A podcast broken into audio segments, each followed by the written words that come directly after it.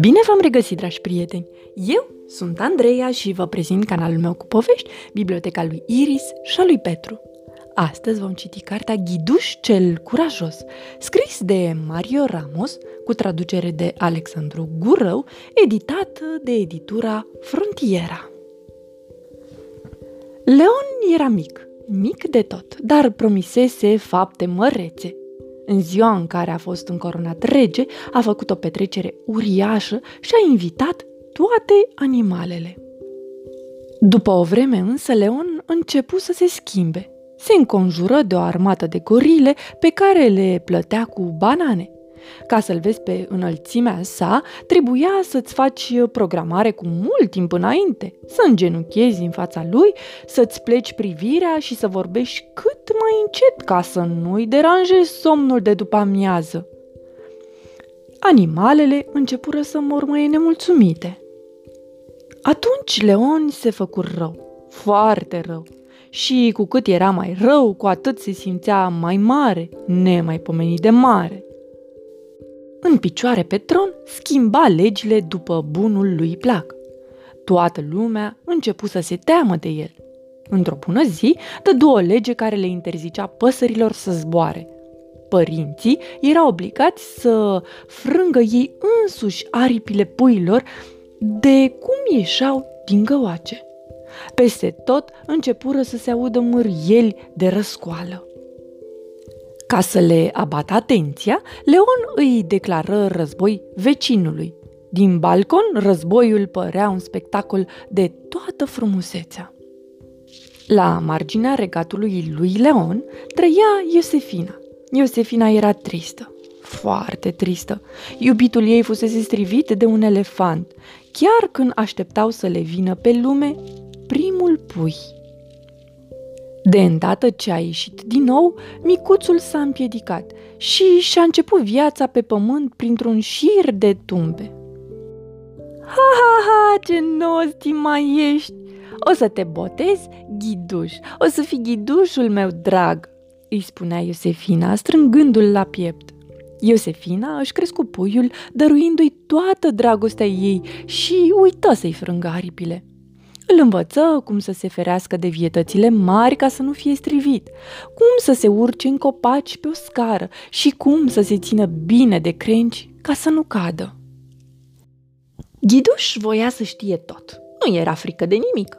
Îi plăcea mult să-i facă să râdă pe prietenii lui cu tot felul de jumbuș lucruri.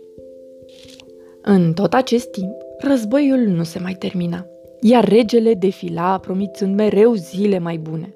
Într-o zi, alaiul regal trecu prin locurile pe unde trăia Ghiduș. Trăiască regele!" strigară animalele. De ce?" întrebă Ghiduș. Toate animalele își întoarseră privirea spre el. Dacă e rău, atunci de ce mai e rege?" Nu se lăsă Ghiduș. Pentru că poartă o coroană pe cap, răspunseră animalele. Ce prostie!" se minună ghiduș. Apoi își lua vânt, dădu din aripi și își lua zborul. Toată lumea se uita în urma lui cu respirația tăiată.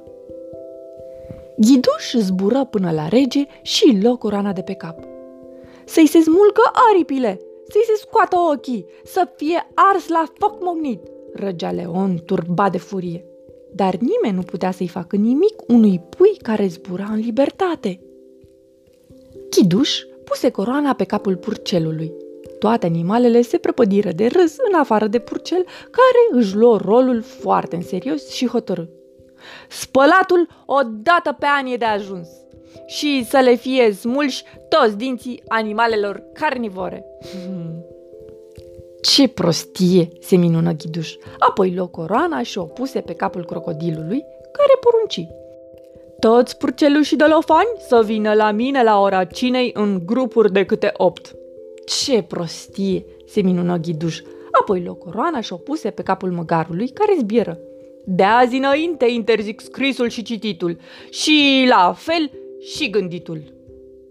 Ce prostie, se minună ghiduș, apoi luă coroana și o puse pe capul elefantului care ordonă. Poftesc 36 de mese calde servite la pat și să fie serviți toți șoriceii. Ce prostie! se minună Ghiduș, apoi locoroana și-o puse pe capul câinelui care porunci. De acum înainte toate animalele să vorbească lătrând și să dea din coadă când sunt bucuroase. Ce prostie! se minună Ghiduș, apoi locoroana și-o puse pe capul vulpii care stabili.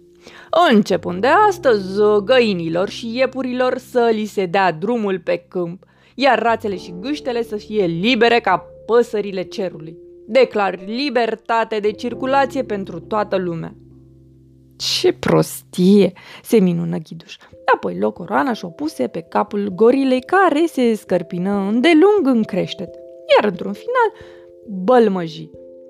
N-ar fi mai bine să punem coroana la loc pe capul leului? Ce prostie! se minună Ghiduș. Apoi locoroana zbură în înaltul cerului și dispăru la orizont. Ghiduș zbură vreme îndelungată până ce descoperi o uriașă întindere albastră. Lăsă coroana să cadă în adâncul oceanului, apoi, ușurat, plecă spre alte zări. Numai că, în adâncul oceanului, peștișorul Nero tocmai promitea și el fapte mărețe. Sfârșit! Pe curând, dragi copii! Somn ușor!